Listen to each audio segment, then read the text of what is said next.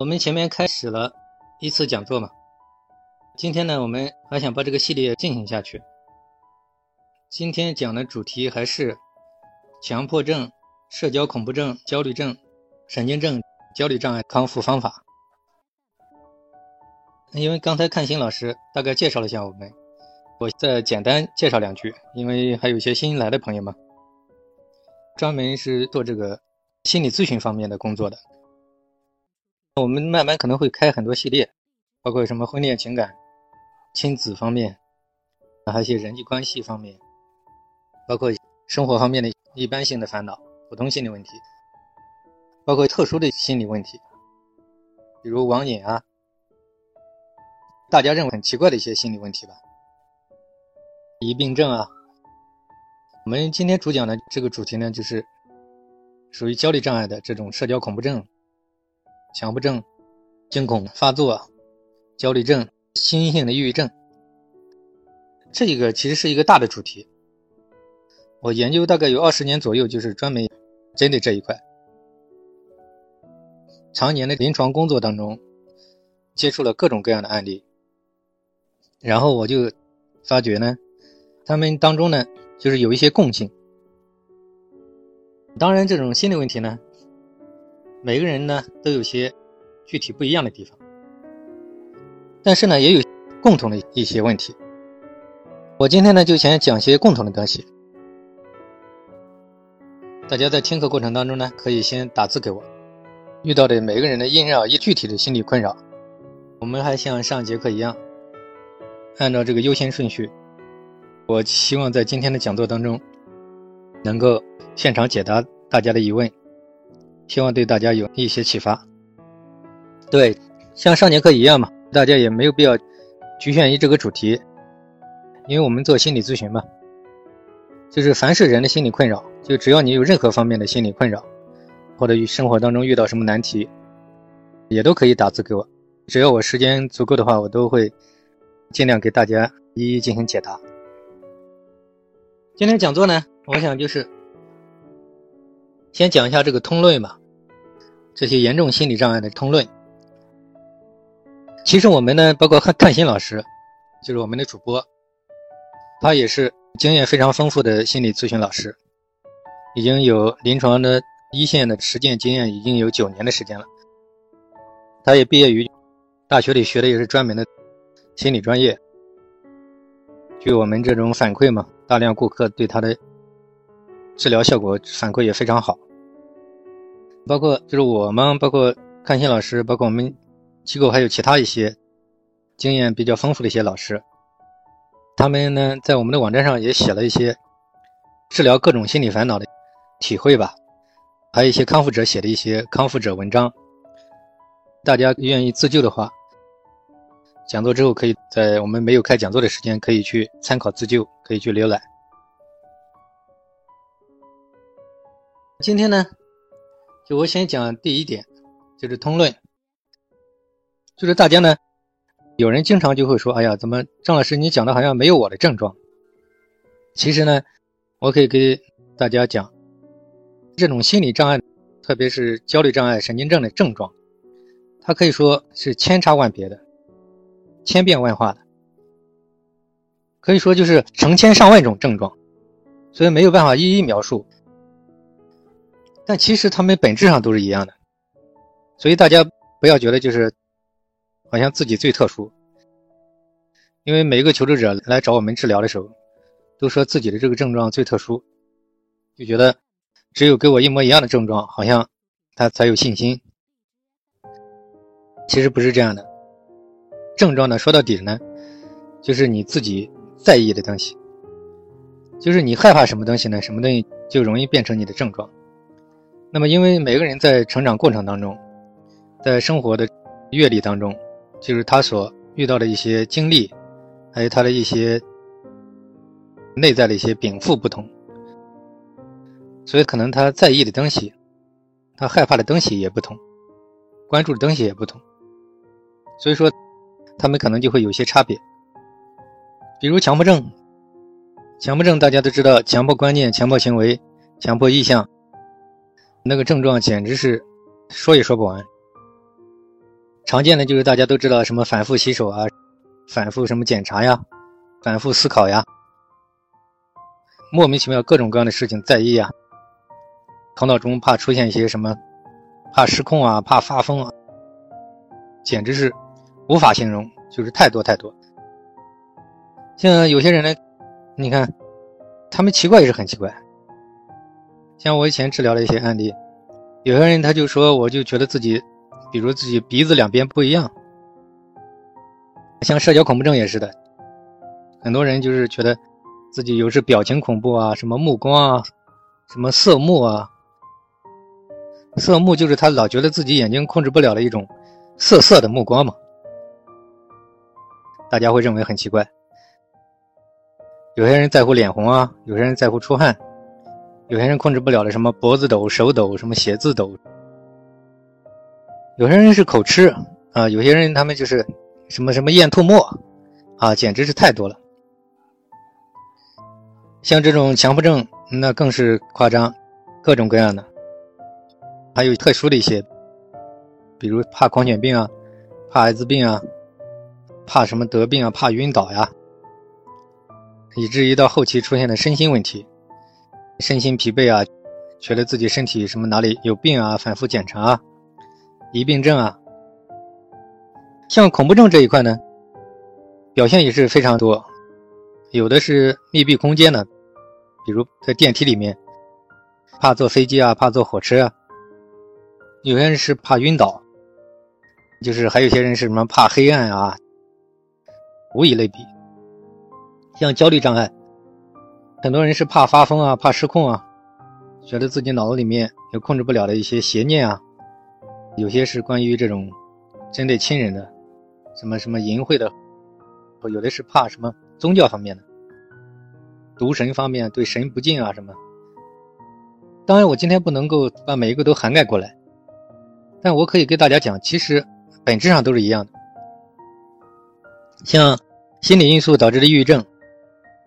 也是这样的，抑郁情绪是一方面，想自杀不能动啊，胡思乱想呀，种种焦虑啊，焦虑一般是普遍性都会有，像这种社交恐怖症的预期恐怖啊，恐怖症，回避和逃避反应一般都是特定的场合，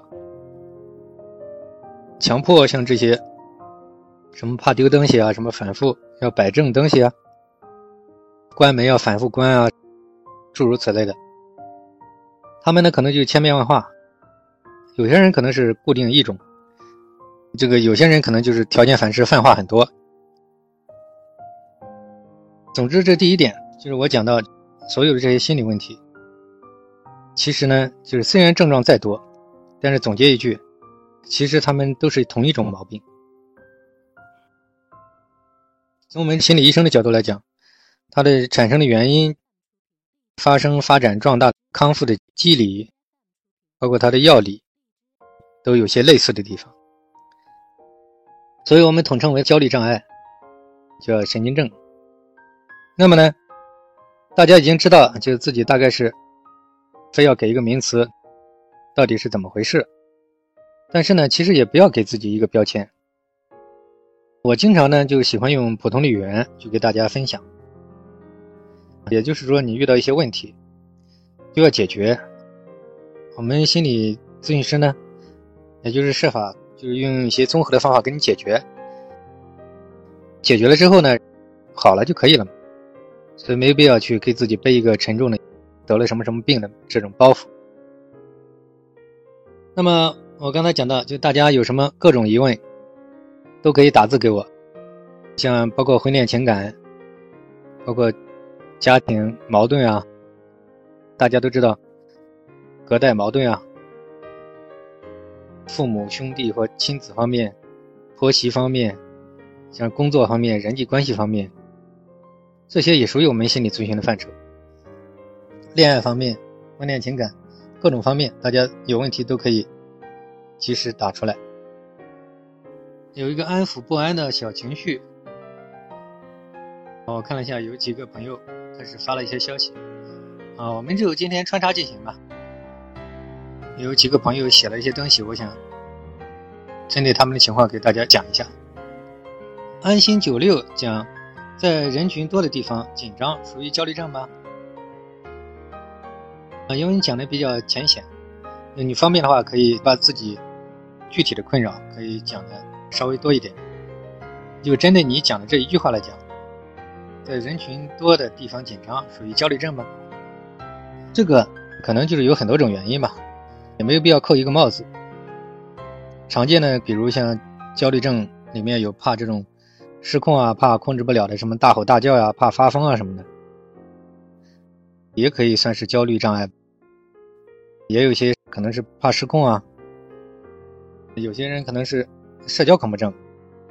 当众的场合害怕，还有一些幻觉的一些人也会有，他们就是怀疑就人家哦有什么危险，像焦虑障碍一般是觉得是自身可能有什么危险，会对别人造成影响，还有一些人他们可能是因为怕这种人多的地方对自己有影响，所以有各种原因都可能有。安心九六你讲的比较简单嘛，就只能跟你讲大概的情况。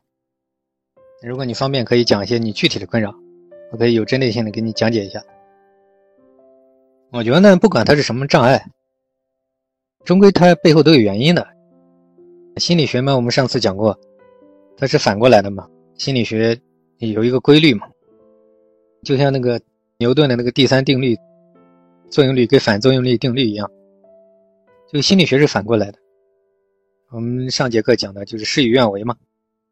就是你越怕什么，什么东西越出来；你越想排除什么，什么东西越强化；你越在意什么东西，什么东西越缠绕你。那你越恐惧它，你越想解决它，它反而越陷越深。可以说有很多方面，严重心理问题的解决。上节课讲到十几个误区，所以说你为什么老是好不了？就一个人如果他。都搞明白了，或者是路始终走对，也不犯误区，也没有主要的盲点。那么长期的依靠行动，依靠生活，依靠领悟，依靠智慧，我觉得是应该慢慢会在生活当中成长起来，可以解决的。所以心理障碍呢，虽然解决起来可能比较麻烦，需要一些系统的综合方法。假如是在这种心理专家或是自救的情况下。方法路对的话，应该大部分都可以得到有效的解决。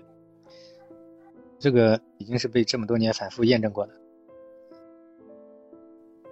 安心九六说，害怕和男生相处，和男生相处也会紧张。这个常见的呢有几种，一种是社交恐怖症、异性恐怖症，表现为在异性啊或重要的人或权威面前会控制不了的紧张发抖，主要就是想留个好印象嘛。就怕丢脸，怕出丑，控制不了的，形成了一种条件反射。这种东西很常见的，我们十几年来，全国各地，包括一些国外的一些留学生，我们都接触过很多，治疗过很多。这个是相对比较好处理的一个毛病。像我们咨询方式，也就是通过一对一的这种远程电话调整嘛，很多也没见过面嘛，教你怎么样。上节课讲过。一些心理误区要把它化解掉，放松啊，怎样打开心态？怎么样一边生活一边调整？怎么样适应这种紧张？适应这种场合？怎么样经过具体的做法，一步步的能够成长，获得自信，然后心态就打开了。恐怖症的治疗有各种各样方法，包括这种生活疗法，像脱敏、暴露。就以前我讲一些严重的恐怖症，我跟他们讲。越怕什么，就带领他们去多接触什么，就接触多了，然后用正确的心理方法，每次让他们获得一些良性体验，那时间久了他就不怕了。有各种各样的方法嘛，我们都用过。安心九六说心理干预就行，对吧？就是我刚才讲的，正式的心理治疗，我觉得需要一对一的调整可能比较好，因为你这样可能有一段时间了，因为现在是公开讲座嘛，可能就没办法。专门针对你，跟你一对一的互动，详细的了解你的内心的活动，改变你的认知啊，找到你出偏的地方呀，纠正你的心态啊，纠正你的这种错误做法，然后教你具体的做法，然后你去一边生活一边去接触这些男生啊，接触这个过程当中，在临场之前指导，接触之后再给你纠正，然后下次再去锻炼，再去解决，再去锻炼，再去解决，就通过这种电话的方式，一对一的长期辅导，一直让你适应了这个场面，然后获得自信，慢慢放松下来，获得成长。通俗的讲，就是心理成长了吧，慢慢你就好了。他是需要一套方法吧，因为他是个心理成长，就是靠理论好不了。就为什么很多人他看了那么多理论，看了那么多书，学了这么多东西，为什么老是好不了？就这个道理。讲实话，我们所有这些心理障碍能治好的案例，每一个人都是，就是我们上节课讲，像教他学游泳一样，就我们相当于就是一个教练吧。就是需要一对一的这个指导他，一边生活一边给他调整，教他各种各样的方法，然后他在我们的长期互动当中，一步步的获得心理成长，是一种体验，是一种成长，就像一个枯萎的树一样，就重新焕发出青春活力嘛，重新活过来。所以它其实是一种蜕变，是一种成长，它是让你要按照我们说的方法。就像游泳一样，你要自己游出来的，但是你必须在正确的指导之下，你才能游出来。严重心理困扰的康复，它本质上就是一种心理成长，一个人的自我成长这一块，在这过程当中化解障碍，所以它需要一个过程，需要始终一些正确的方法，这样就可以好起来。可以在讲座之后，可以一对一的这样给我们沟通，这个没有问题的。我们先了解你的情况，感觉你这个多长时间能治好？根据你的问题，给你一个合理的、适合你的方式。反正这种心理问题嘛，只要找到路、找到方法，基本大部分理论上都可以康复的。但是难就难在它有很多心理上的盲点要化解，心理上的疙瘩、心理上的症结，需要用一些综合的心理上的专业技术把它一点点的化解掉。然后还需要大家就是按照心理医生讲的东西，家庭作业，恢复正常生活、工作、学习，在这些场合当中，运用我们有个性化的这种方法，因为每个人的问题不一样，每个人有共性的东西，但也有个性的东西，所以每个人的方法其实也都有些不一样的地方。嗯，同一个人呢，在这个阶段跟下一个阶段遇到的问题不一样。所以新的方法可能也会有所区别，所以这个就是没有办法统一来讲。终归反正就是一边生活一边调整嘛。上节课讲到就是后期包括这个整个人生方向呀、目标呀、就生活方式呀也要调整一下。在这个生活的过程当中，让你获得快乐，让你获得轻松，让你觉得容易啊，然后你就获得成长，然后你一开心了，什么问题都好。然后这千斤重担就化解掉了。整个心理治疗说到底了，它就是这样的一个心理专业人士，利用专业的方法，长期的指导你，直到你学会游泳为止。坦率的讲，它是一个成长，它不是理论。所以说，就是没有一个正确的指导，为什么就说你游泳的书看的再多，理论看的再多，你跳到水里去还淹死，还不会游。道理就是这个东西，然后我再讲第二个人的问题。大家如果还有像安心、像弯弯，你们还有什么未尽问题，也可以继续打字留言给我。穿插讲第二个人的问题。和家长吵架，如果你方便的话，你可以把一些具体的、主要的困扰、主要的问题写一下。和家长吵架呢，我们也我在咨询当中遇到过很多。我完全能理解你，因为中国的家长嘛，很多也不能完全怪家长，也不能完全怪我们，可怜天下父母心嘛。没有一个父母是可以说就是是想害自己小孩的，终归出发点还是好的。但是呢，父母也不是神嘛，他们有时候也会有自己的局限，所以他们可能就是认为是为小孩好。但是恰恰呢，因为小孩跟父母是不一样的嘛，是另一个个体。就他有自己的爱好，有自己的生活方式，有自己的看法。很多父母讲的也不一定对，坦诚的讲，这个父母老想让小孩按照父母的方式，所以这就是一个沟通问题了。那么这种沟通问题呢，浩太子，我可以跟你讲，是有方法可以解决的。就是我以前看过台湾女明星林志玲的一个访谈录，就杨澜访谈她吧，他就问林志玲，他说：“你这个在很多地方就人家很无理嘛，就怎么对付你？你是不是很生气啊？就有时候会跟他们吵架或什么，就是采取这种受不了了就跟他们发作的这种方式。就是因为林志玲那个人很温和，杨澜就叫林志玲分享她的成功的经验。”林志玲讲了一句话，我很认可。他说：“其实采取发作的吵架这种方式呢，他认为呢，或许有可能会把事情搞得更糟糕。人一丧失理智呢，就是反而于事无补，解决不了问题，反而更糟。他感觉呢，就温和一点，用温柔的东西，就不要着急，就采取这种温柔的、温和的东西。他说，终归。”就想想办法，终归可能效果更好。所以他认为这个温柔的东西啊，反而力量更大。所以浩太子呢，我讲这个故事呢，这是第一点，就是想跟你分享一下。我觉得呢，就是其实有很多种方法。当然，你可能会说父母根本就无法沟通，不可理喻。有些小孩会给我讲，啊，当然也不排除有这样的父母。可能就特别难搞，自以为是啊，一根筋啊。理论上来讲，其实还是有方法的。我们心理咨询，我们接触过各种各样的问题，家庭亲子关系问题。像一般像这种问题，我们有各种方法，有从小孩方面的，有从父母方面的，还有双方同步进行的。我跟你讲，这就我们的经验。所有的解决都是很温和的，用智慧。不用着急，看遇到什么问题，这个沟通问题，很多方面就是双方相互误解。当然，这个亲人跟亲人之间很难沟通，这个我也能理解，但还是可以的。如果自己实在做不到，假如经济许可的话，也可以去找个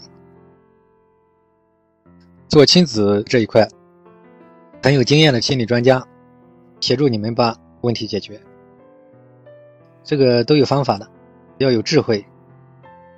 你像我们以前解决，有时候小孩让他写下来，再选择一个合适的场合，父母给他讲好之后，给他父母看。啊，父母一看，哦，原来小孩是这样想的，这样，然后你看，就是沟通也会容易产生问题。然后有的呢是父母的想法呢，我们给小孩做一个桥梁嘛，心理医生就像桥梁一样，给这个小孩一讲完，小孩就能理解，哦，原来。父母亲是因为经济压力大，或因为什么什么压力大，或者从他的阅历当中，可能发觉，啊，他是为了小孩好，怎么怎么样，啊，两边这样一沟通，其实然后再想个办法解决，然后这个问题就就很容易解决掉了。当然，这是我们讲了一些实际的我们处理的案例嘛。当然，就是每一个家庭有各种各样的问题，有很多也是。可能靠自己没办法解决的，那种非常棘手的，像我们处理已经闹到，简直就是成了那种心里都有了一个疙瘩了，长期就已经形成那种没有办法化解的那种疙瘩了，甚至父母子女都互相不来往，甚至都怀恨在心，非常难搞的这种，遇到过很多这样的，那因为愿意长期的找心理医生治疗的很多都是。这个亲子关系搞得一塌糊涂，没办法，才想到去找专家嘛。所以我是建议大家，也不是说想让大家说一定找我们治疗，也不是说这个意思。就是我们做心理医生的感觉，我觉得嘛，什么事情都是在萌芽状态去解决比较好。啊，无论是心理问题，还是这种亲子问题，还是各种问题，就是我们中医里面有个叫治未病嘛。我以前大学也学中医，后来也学的心理学方面，国家注册二级心理咨询师嘛，研究几十年就是专门搞心理这一块。但是我以前学中医嘛，在中医里面就讲上医治未病，啊，我很认同，就说真正这种优秀的医生呢，他告诫预防方面给大家讲清楚，就希望大家在还没有产生病呢一个疙瘩的情况之下，在有苗头的这个情况下，那时候就是来提早治疗，在未生严重病之前治疗，那个是最容易解决的，而且就是花钱也不多，而且效果又好，也没什么后遗症，又不影响自己生活。我觉得呢，就是什么问题呢？就是不能拖。我们中国人嘛，就是这样一个心理咨询比较落后。像我们做十几年接触的，坦率的讲，都是一些严重到不能再严重的才来找我们，因为他们有十几年的、二十几年的，像什么强迫症啊、社交恐怖症啊、焦虑症、抑郁症，都是那种条件反射已经泛化成方方面面了，实在不行了才会来找。哎，所以像我们心理医生解决这种案例就要很费时间，愈后搞起来也很费精力，啊，就是要花很大的代价。从顾客的角度来讲，他们不光是损失钱的问题，关键就是他这个这个长期搞到后来，工作啊、生活、啊、学习啊、恋爱，啊，就是全氛围影响。这个心理问题，其实我们深有体会，这个东西挺害人的。有很多顾客跟我们讲，就是感觉到比得了癌症还痛苦。嗯，这个我也能理解他们。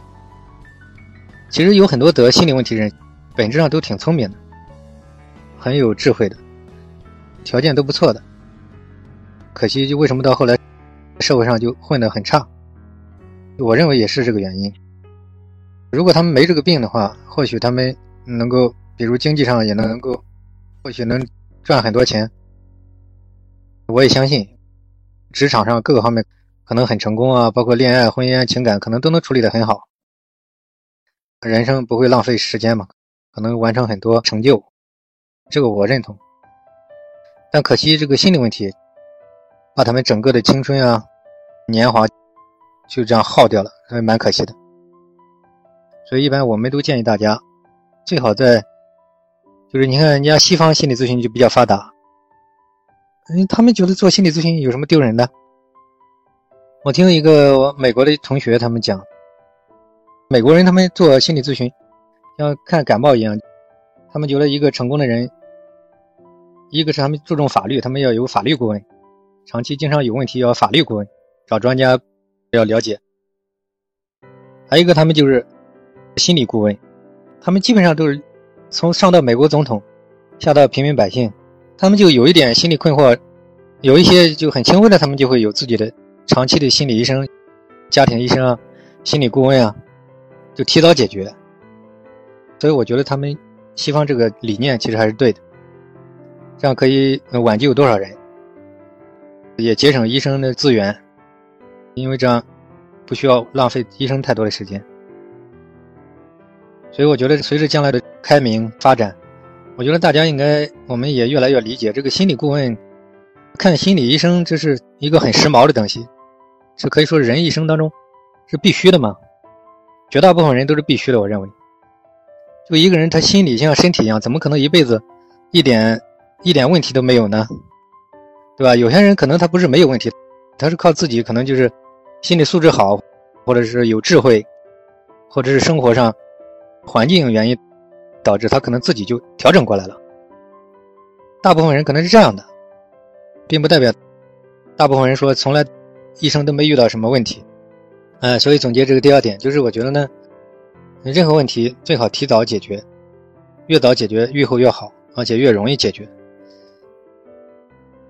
希望将来这一块能够向欧美靠齐嘛，能够更科学，不要搞得这么像以前农村人，他们身体上的病也都是拖到病入膏肓了再去看，哎，真的是。很难搞了，就是心理上其实是一样的。总之，浩太子，我跟你说，你这个问题呢，我觉得呢，中国有方法可以解决的。吵架肯定就是最糟的方法，我是这样理解的，供你参考。我们看第三个人的问题，一个安抚不安的小情绪，请问一下，最近脾气很不好，很爱发火。孩子的一点小事都要发火，控制不住，是什么原因呢？因为你说的很简短嘛，你也没有讲些具体的其他问题，我只能专门针对你的这个提问，从心理专业的我们的经验来看，大概的判断一下。控制不了的发火呢，其实这个原因可能有很多种方面，像以前我们治疗当中遇到有常见的几种方面。第一个方面呢，这个人呢，家长呢，他可能是在现实当中遇到问题了。有的可能是经济问题，有的可能是工作原因，有的可能是婚恋情感，有的可能是来自家庭的原因啊，就各种原因都可能有，导致他遇到这种挫折，长期的没解决，然后他就心情压抑。呃，有些人可能就是或者身体的原因，或者各种原因都可能导致。还有一种常见的呢，在小孩教育方面的，有一些家长。家庭的压力大，小孩方面可能也不太好，学习方面的问题啊，包括带小孩有时候疲劳啊，包括其他的一些可能，小孩生病啊，各种各样的原因都可能导致，然后就觉得自己活得很累嘛，终归自我压抑，或者是也有些人，第三种原因呢，就可能是有些人自己有了心理问题，焦虑问题啊，抑郁症啊。或什么其他的一些心理障碍得不到解决，然后生活方面可能很多事情都没处理好，然后觉得整个生活就是一团糟，所以这个人时间久了就越来越焦虑，然后很多人是逃避啊、回避啊，就越搞越糟。因为上节课也分享到嘛，逃避是最愚蠢的方法，就是每个人的问题都要敢于面对，用智慧。不用着急，想个办法，一条条的把它解决掉，啊，这样才能成长，这样人心态才能好起来，这样就不会发火了嘛。这样慢慢，包括教育小孩方面都是有方法的。像我们接触过很多这种亲子教育，很多方面呢，就是家长有盲点，他不知道小孩的天性，不知道教育方法，他自己认为是对的，但其实并不适合他的小孩，所以这也容易产生一些挫败感。有些是小孩因为学习成绩问题啊，各种原因都可能有。反正就是你这个问题呢，一般正式的心理治疗都要一对一的电话沟通调整，就是先要经过互动，专业的心理分析方法，治病要治根嘛，帮你找到隐藏的原因背后的原因。一旦把病根找到，我们针对背后的原因，不用着急，一条条的给你化解掉，嗯，然后你就好了。你好了，人轻松了，生活也容易了，自然就没火气发了。事情能解决，怎么会发火呢？事情解决不了，才会发火嘛，对不对？但是发火往往会把事情搞得更糟。像我刚才分享的那个，啊，浩太子的问题，就通过吵架能解决问题吗？小孩有时候是压抑下去了，并不是解决了。其实时间久了，反而造成小孩的一种。逆反心理，很多问题儿童后来就这样产生的，甚至很多网瘾啊，这些小孩得了强迫症啊、抑郁症啊，其实很多都是因为跟家庭的压抑有关，父母的教育、成长的环境啊，也有一定的关系。当然，个性也有关系嘛，个人方面智慧啊、处理方法啊、生活方式啊，很复杂的，各种都有可能有原因。比如像上节课分享的，追求极致呀，过度完美了，也容易产生。还有心态方面、认知方面，总归呢，安抚不安的小情绪。这个情况呢，我觉得呢，一个人呢，通过提高自己的智慧，人可以活得轻松的，可以很容易的解决问题的，这样就可以很好的去控制和驾驭自己的情绪。我刚才讲的那个林志玲。他也是这样成长过来的。我看到他台湾的一个访谈录，他分享了一点，他说他年轻时候也不行，也是动不动就发火，控制不住，一点小事就是这样歇斯底里。他说他后来也是慢慢的领悟到这个道理的，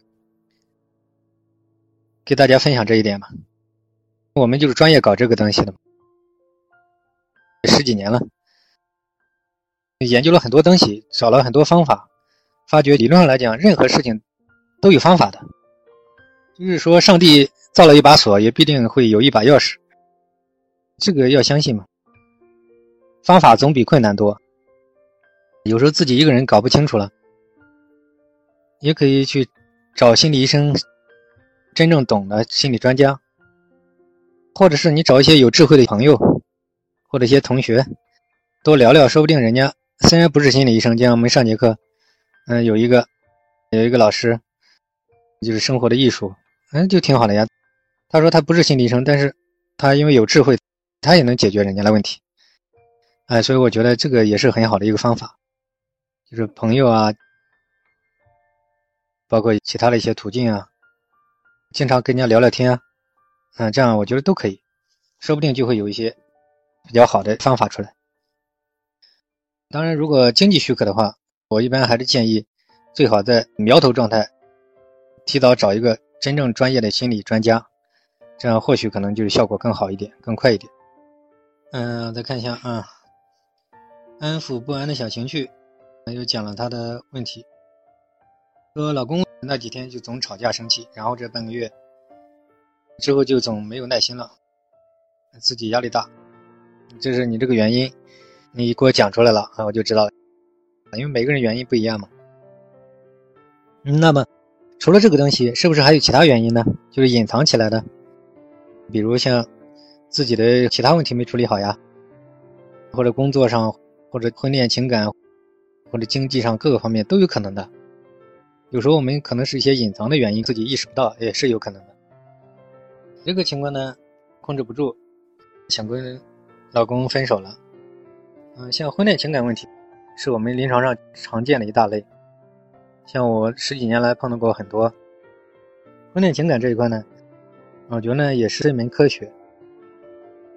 我认为其实还是不能太草率。轻松一点，还是有方法可以解决。婚姻呢，我的观点是这样的，我觉得呢，能不离婚就尽量先不要考虑离婚。我接触过很多，他们有男的有女的。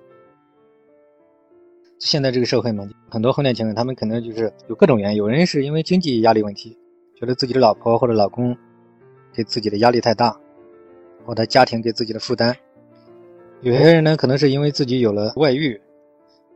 因为现在社会嘛，工作出去这是很常见的，像我们咨询当中遇到很多，有些人可能就是当初结婚就觉得自己很仓促嘛，并没有找一个自己喜欢的，后来因为结了婚了或者有了小孩了，就觉得自己很亏吧，种种原因都可能有。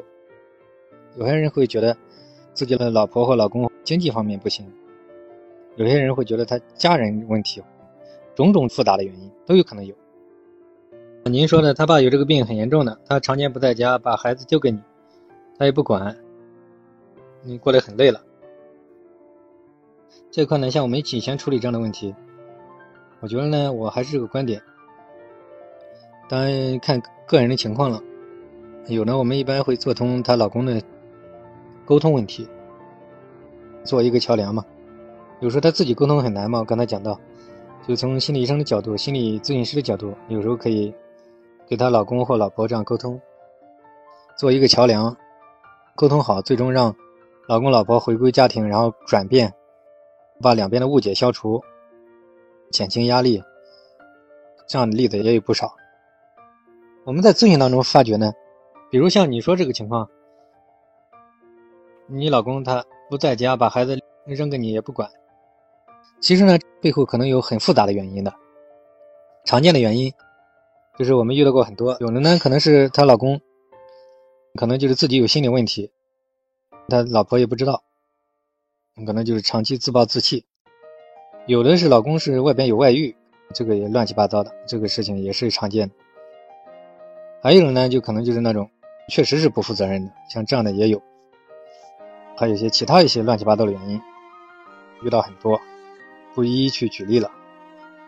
终归呢，其实呢就是。理论上来讲，我觉得百分之八九十的这种情况，如果要是能够有效沟通，用智慧来解决这些问题，比如像你老公，我们一般正式的心理咨询，如果给他有效的接触，能了解到他具体是哪方面原因，为什么这样，搞清楚了，然后帮助他比如是心理问题，帮助他化解心理问题，或者其他的问题呢，外遇问题帮他化解外遇问题，诸如此类的乱七八糟问题，或者经济啊，或者是工作问题，或者是事业问题，或者是现实的经济压力问题，可以协助他去发现一些更好的、更容易的成长方式啊，协助他能够找到一个更好的一个出路。一旦这些问题解决了，嗯，她这个老公自己人过得轻松了，慢慢的两方面沟通，其实他自然也就可以把这个家庭矛盾化解。这个也需要作为一个桥梁的，就有时候家庭夫妻之间自己沟通可能很难，这我也能理解，特别是亲人之间就沟通别扭嘛，特别像这个亲子关系问题，很多问题，做一个桥梁吧，最好找一个专业的。嗯，反正我们那么多年处理过很多嘛，觉得这种就比较有效。就什么问题要不能着急，只要找到方法，找到问题的根源，慢慢来，想个办法去解决。问题解决了，家庭才可以过得快乐嘛。你老公也没压力了，你也没压力了，这样人就不累了嘛。因为每个人家庭都有很多主要的问题都没处理好，所以需要一个一个处理。那么，如果能够把你老公这个问题处理好，你们两方面沟通好，那这是最重要的。主要的问题解决掉，假如有经济压力、经济问题也设法早点先把它解决掉，那么就轻松很多。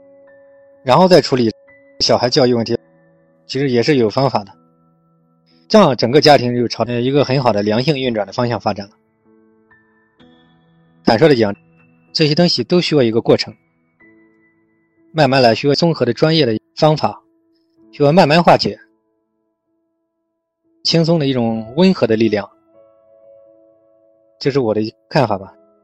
以前我们处理过各种各样的心理障碍，各种各样的家庭问题，基本上都是这样处理的。那我觉得呢，能不离婚就先不要离婚。根据我们那么多年的经验来看，女人嘛，假如再有小孩再离婚了。找也不一定能找个更好的，多半都是找个，结果很多人找个还不一定比上第一个，甚至有可能搞个更糟的。特别有些带着小孩在离婚，女同志年轻好找一点嘛，如果带个小孩再离婚，有很多后来更难找，结果搞得更糟糕。有些人后悔还来不及，所以我觉得呢。天下没有完美的婚姻嘛，也没有完美的家庭嘛。我们不都经常讲，就是家家都有本难念的经，其实就是这样的。不用着急，有方法化解，还是首选这样。除非那些实在太过分了啊，那没办法。但是如果太草率的话，必定还有小孩，小孩也会带来伤害，自己将来残破了一个家庭，小孩也是无辜的嘛。太轻率的话，最终的结果就是你会发觉，即使你再二婚，再找一个家庭，会发觉，哎呀天呐，新的家庭也有新的家庭的烦恼，甚至有可能更糟糕。我可以根据我们心理医生的角度，因为我们接触的太多，可以跟你讲，绝大部分的家庭里面都是鸡是、狗是、猫是，都是简直是匪夷所思的事情，惊天动地的事情，非常可怕的事情，这种简直是太多了。整天就是狂风暴雨一样，这种，呃，各种就是你意想不到的事情，那简直是五花八门。像你这个还好，像我们那遇到有家暴的，还有那种更可怕的，再婚的家庭其实很复杂的，他有他的小孩，他有他的小孩，到老了也不得安宁，哎，那简直是一塌糊涂。所以一般这个原配家庭首选最好还不要轻易离婚。根据我们的经验来讲，离了婚了那个再婚家庭更糟糕。更难处理，难度更大，所以不要想的很美好，觉得可能能找到一个很好的，但现实根据我们的经验来看，这都不一定的。如果能过，就最好以解决问题为主，不要轻易选择离婚的道路。安抚不安的小情绪，你的问题我就跟你分享到这里。如果你有什么未尽问题，也可以继续嗯打字给我们。我们接着看一个人的问题，是有一个朋友讲。社交恐惧怎么自己走出来？社交恐惧症是常见的一种，临床上非常常见。你如果你想自救靠自己的话，当然少数也有自救好的，但比较少。社交恐惧症看似简单，但是呢，它原因很复杂。社交恐惧症的表现也很复杂，有的是什么余光啊，有的是什么脸红，刚才讲的出汗啊、发抖啊、害怕丢脸出丑啊，有的是演讲恐惧，有的是就是羞涩表情恐惧，其他的意想不到的一些各种各样的口吃啊什么之类的，不一而足。有的是手抖，有的是什么脖子抖。社交恐惧形成呢，各种各样的原因，很多呢可能就跟家庭关系、成长个性都有关联。像我们看新老师讲，就是这种人一般有容易内省型的性格比较多。一般来讲，你看社交恐怖症的人，有些人可能是缺乏自我成长，可能一些自我压抑，比较自卑啊，可能很多人就是没有自我，没有自己的主见。时间久了，这个人呢就太被动嘛，就是随波逐流，主动性、灵活性与生俱来的那种像动物一样生龙活虎的那种活力，它没了。还有一些那种所谓的老好人，也容易出现这种所谓的老好人，他其实就是过度追求自己的表现，过度完美，好像一定要在人面前表现非常好，过于在意自己的形象。过于在意追求自己的美好形象嘛，过度了也容易导致社交恐怖症。最常见的误区呢，也就是回避、逃避。有些人就躲起来，甚至后来自闭起来。呃，这个是好不了的。还有常见的一些误区呢，我上节课分享过，有好多。你要想自救呢，建议你一定要多学学专家的东西，靠自己这个，因为它有很多方面。认知方面，盲点啊，自己的困惑，你要知道怎么样自我成长呀，一边生活一边化解，包括心态方面，很多很多方面自我成长，包括在遇到社交场合怎么样能够成长，用什么方法去应对，这个其实需要一定的技巧性的。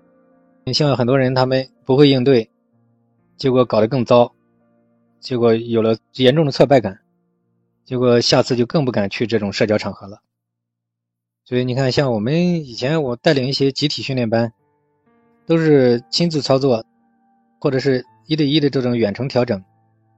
像社交恐怖症的，他比如像上台演讲恐怖，或者是去参加重要的这种会面、面试或什么之类的，去之前我都要求他在前一天晚上就打电话给我，然后我就给他做心态调整，怎么做，怎么应付。都给他教的很清楚，给他化解，他记住这些方法去做。有时候在上台之前，有的受不了，要求他去一趟洗手间，在卫生间里用手机打个电话给我。临场之前再给他调整一下，告诉他怎么做，然后他就运用这些综合的方法，又获得了成功的体验。觉得好像这次演讲也没那么紧张嘛，好像是讲的也蛮好的，或者这次面试哎觉得哎。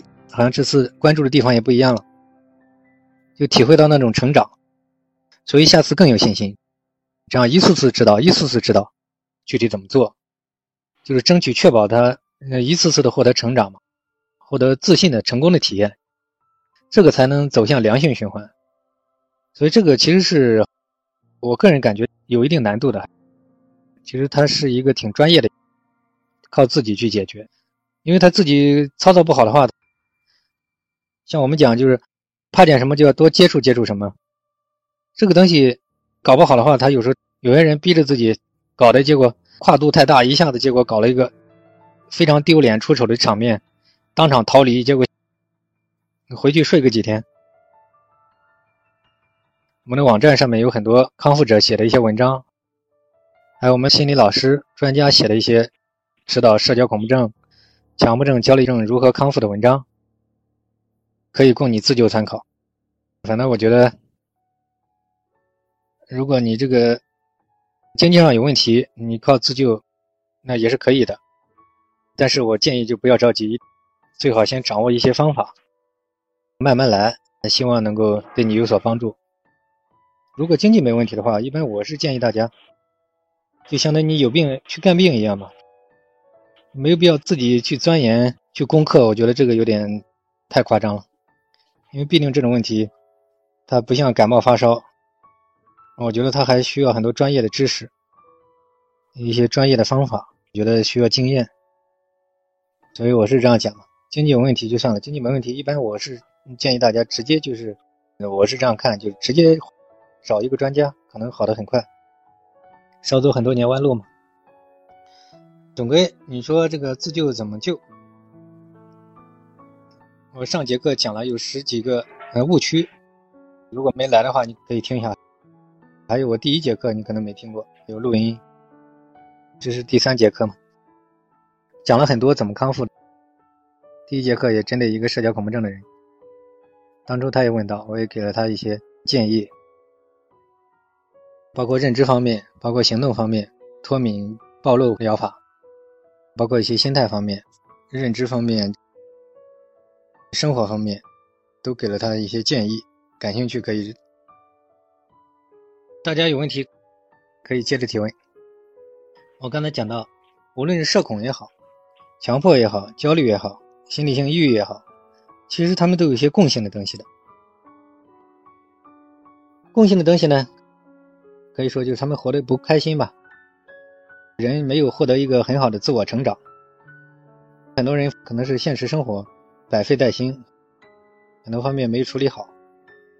有些人可能是婚恋情感，有些人是工作，有些人是各种人际关系啊，都有可能。共性的第二个原因呢，心理障碍、自我压抑有关，跟过高的要求啊，像我们上节课讲的，什么东西都追求极致。结果就搞得很累，就寸步难行，啊，这都有可能有关系。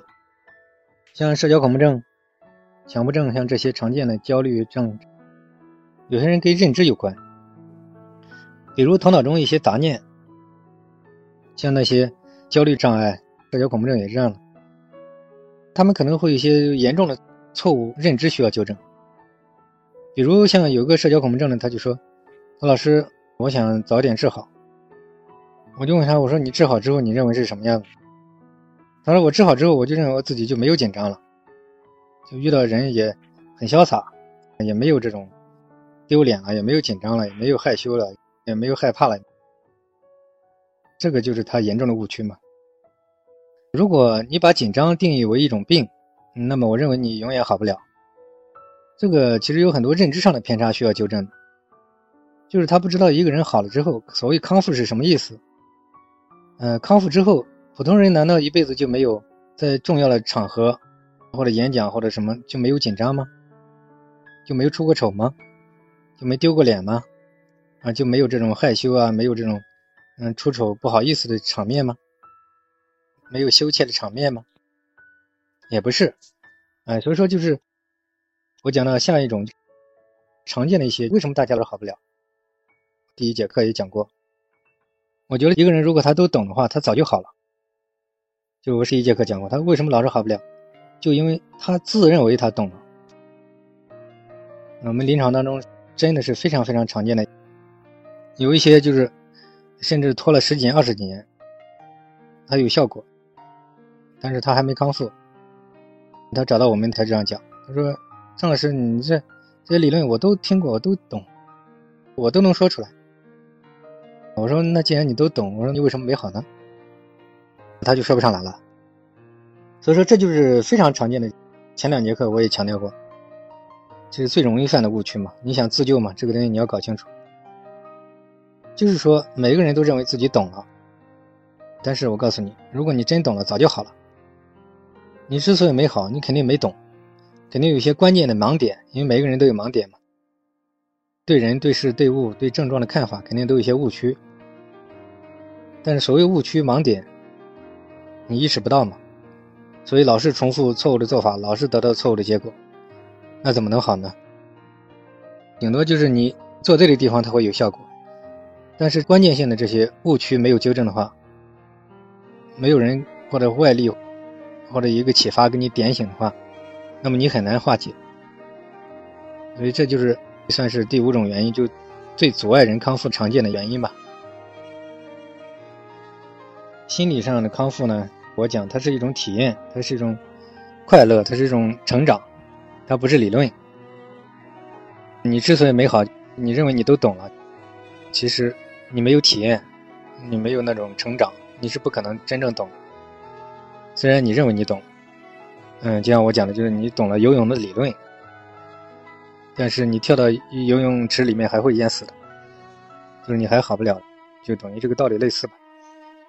所以一般来讲，我说自救是可以的，经济有问题的建议大家先自救为主嘛。但是学了很多东西，如果还没好，总觉得自己都懂，这个就是一个很大的误区吧。还有一个误区，跟这个很类似的，有些人呢，他们经济上也没问题，他就是觉得找别人找外力，他觉得这是没用的，一切关键要靠自己，这也是一半的误区吧。为什么说一半的误区？在我们多年的实践当中呢，我们发觉呢，就心理咨询呢，可以算是双方面的事情。为什么这么讲？因为呢，就是每个人呢，他需要靠行动，就按照心理医生讲的东西，按照行动，然后去领悟，在行动当中去成长，然后就学会游泳嘛。所以我们说是双方面。就是医生讲的再好，如果你听完之后只是听理论，对生活。也没激情，也不愿意去做，也不愿意去想个办法，不愿意行动，那也好的比较慢。所以我们说，行走靠自己是这个意思，并不是说又走向另外一个极端。我们学游泳没有必要找教练，就举大概这个例子吧。当然，有些自学成才的也有，确实有不少。但是心理障碍这一块，坦率的讲就是有。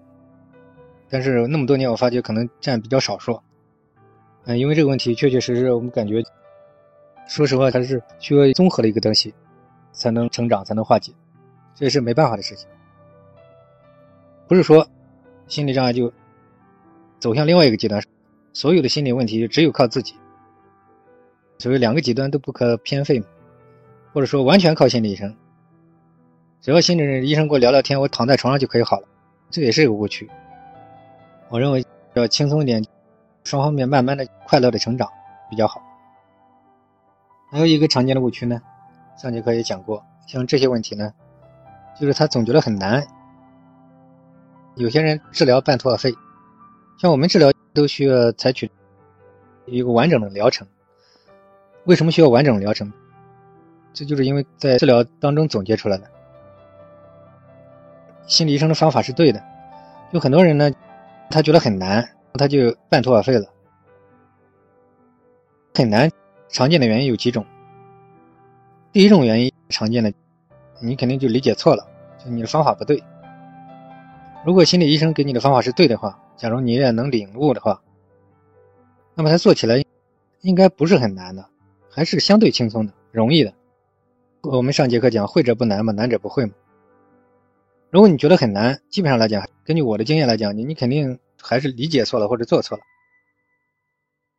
我就喜欢做系统的全程调整，一对一的电话辅导，一边生活一边调整，一直调整到他解决问题为止。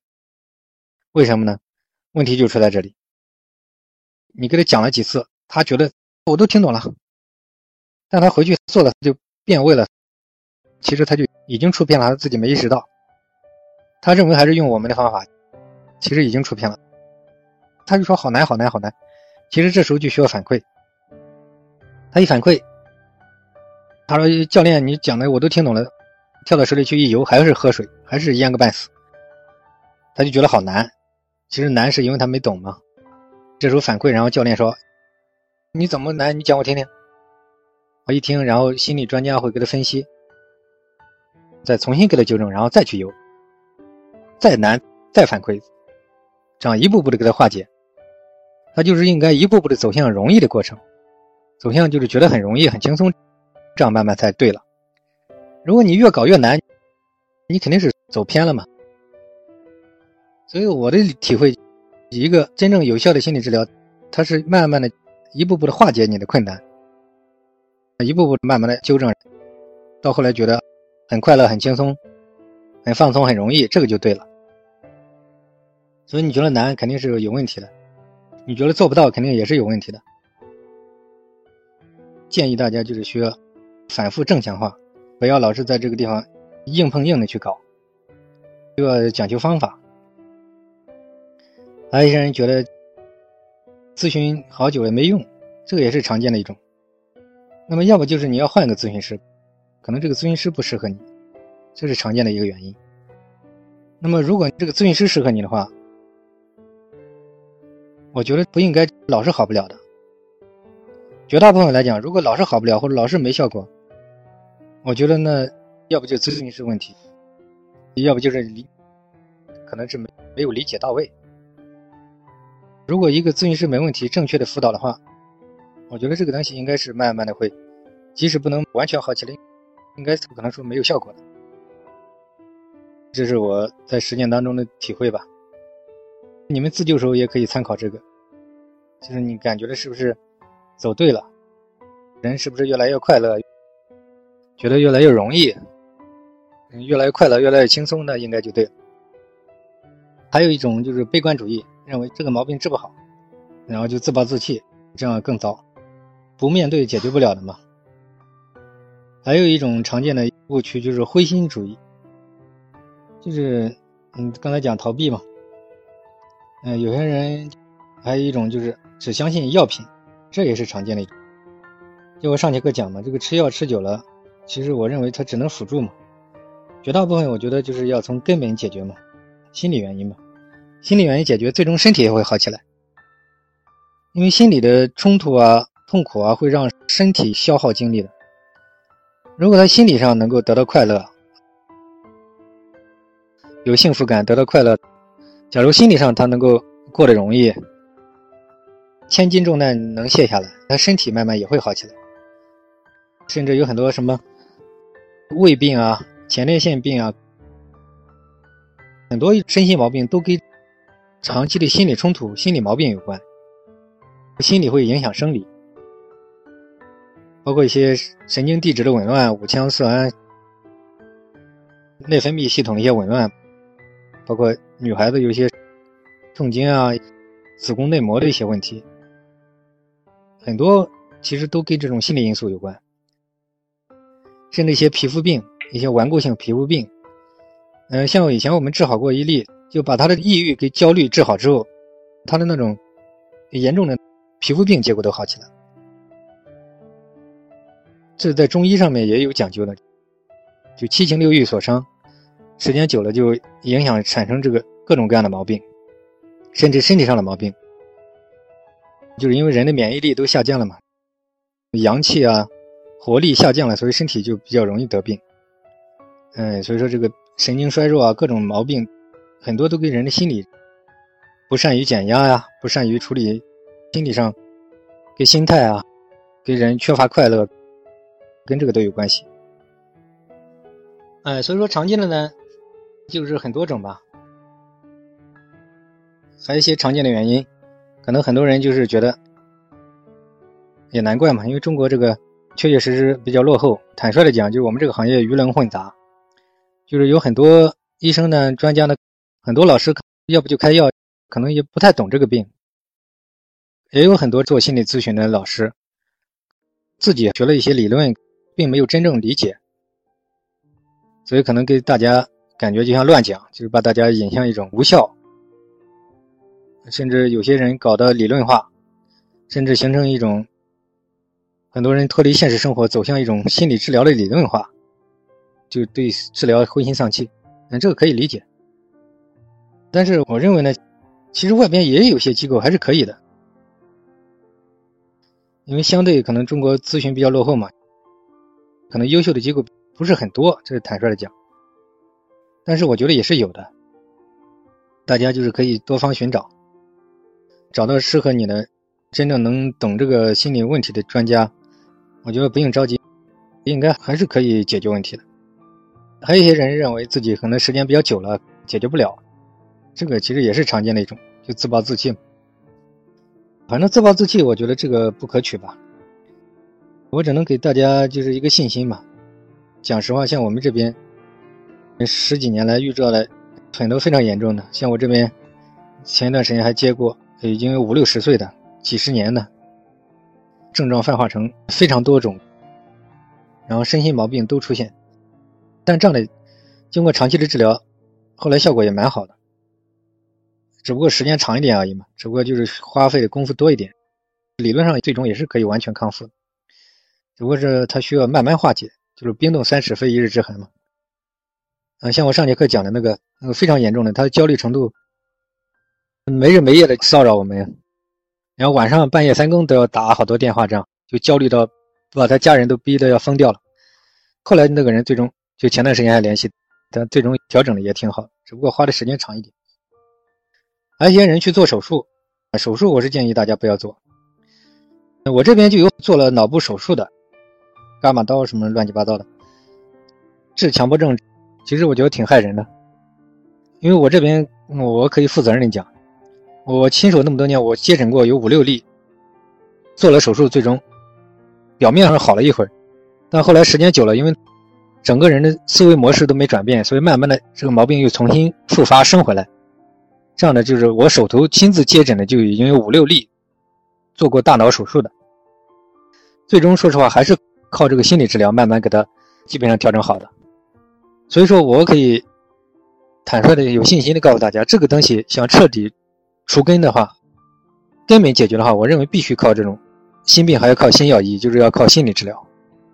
这一点是我可以负责任的给大家讲，毕竟时间久了嘛，心里都是一团乱麻嘛，交织到一块去了。